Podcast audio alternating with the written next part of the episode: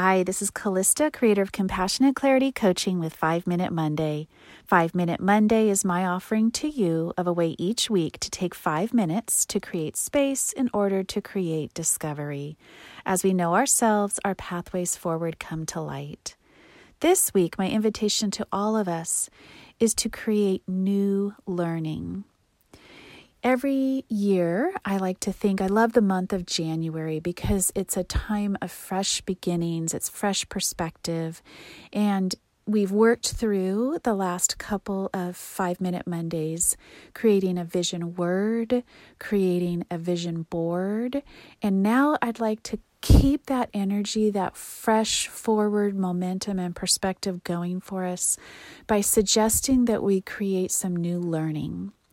So, new learning creates new life. It breathes in new life for us.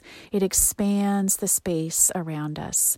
And that is what we're all about with compassionate clarity coaching is creating new space and new discovery and new ways forward eh, with uh, for ourselves with our lives. And so New learning, bringing new life, is a way for us to do that and a way for us to maintain this healthy momentum for fresh new beginnings in the month of January. So, what I'd like you to do this week is think for me about some kind of new learning for yourself. And it can be, you know, it can be uh, intellectual, you can take a class, it can be artistic, you can take a class or work with someone on, or take a class on the internet that is some new um, artistic area that you have not explored before. It can be athletic, it can be social, it can be, um, you can start going to plays or concerts and learning about new um, genres there that you didn't know about before. It can be anything. It just needs to be new to you so that it is fresh and it is expansive of your boundaries to you mentally, emotionally, and physically. So think about that for me this week. Sit with that for me. And also, it can be a big grand gesture and that's what that's wonderful it's a wonderful experience but what I'd like you to consider is is it's actually more sustainable, more encouraging, more growth producing ultimately to push your boundaries a little bit, go a little bit farther than you've been before. So if you want to make the grand giant gesture, that's fantastic. But consider a more regular, consistent practice of pushing them just a little bit because every time you do, you can sustain it. And every time you sustain it, you're breathing in that new fresh air and, and experiencing that new expansive energy consistently, long term. You're creating long term, permanent, sustainable change. And that's so important and that's what we want and that's what we want to create. So that's what I'd really like you to think about.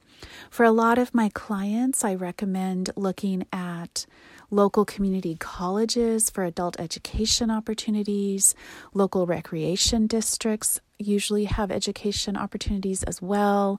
Uh, nowadays, we have lots of things that we can do online classes, etc., that don't even have to be that expensive, but we can uh, join an online community and do our learning that way.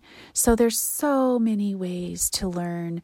Let your mind wander, let your heart wander, let your spirit wander, let your intuition kind of guide you a little bit and lead you to something that would be fun. This is this the other important piece here is that this should be fun. It should spark some life and it should spark some joy. This is not to be drudgery. New life is not, this is not to be drudgery. So please don't pick something that's because I have to do it.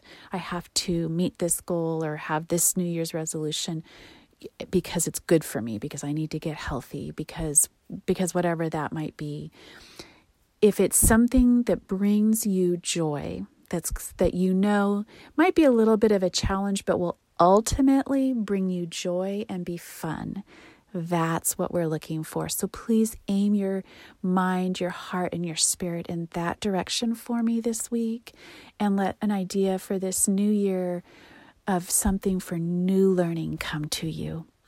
Thanks so much for listening. I hope this week this practice might resonate for you, creating new space for discovery. Until next time, may you be well.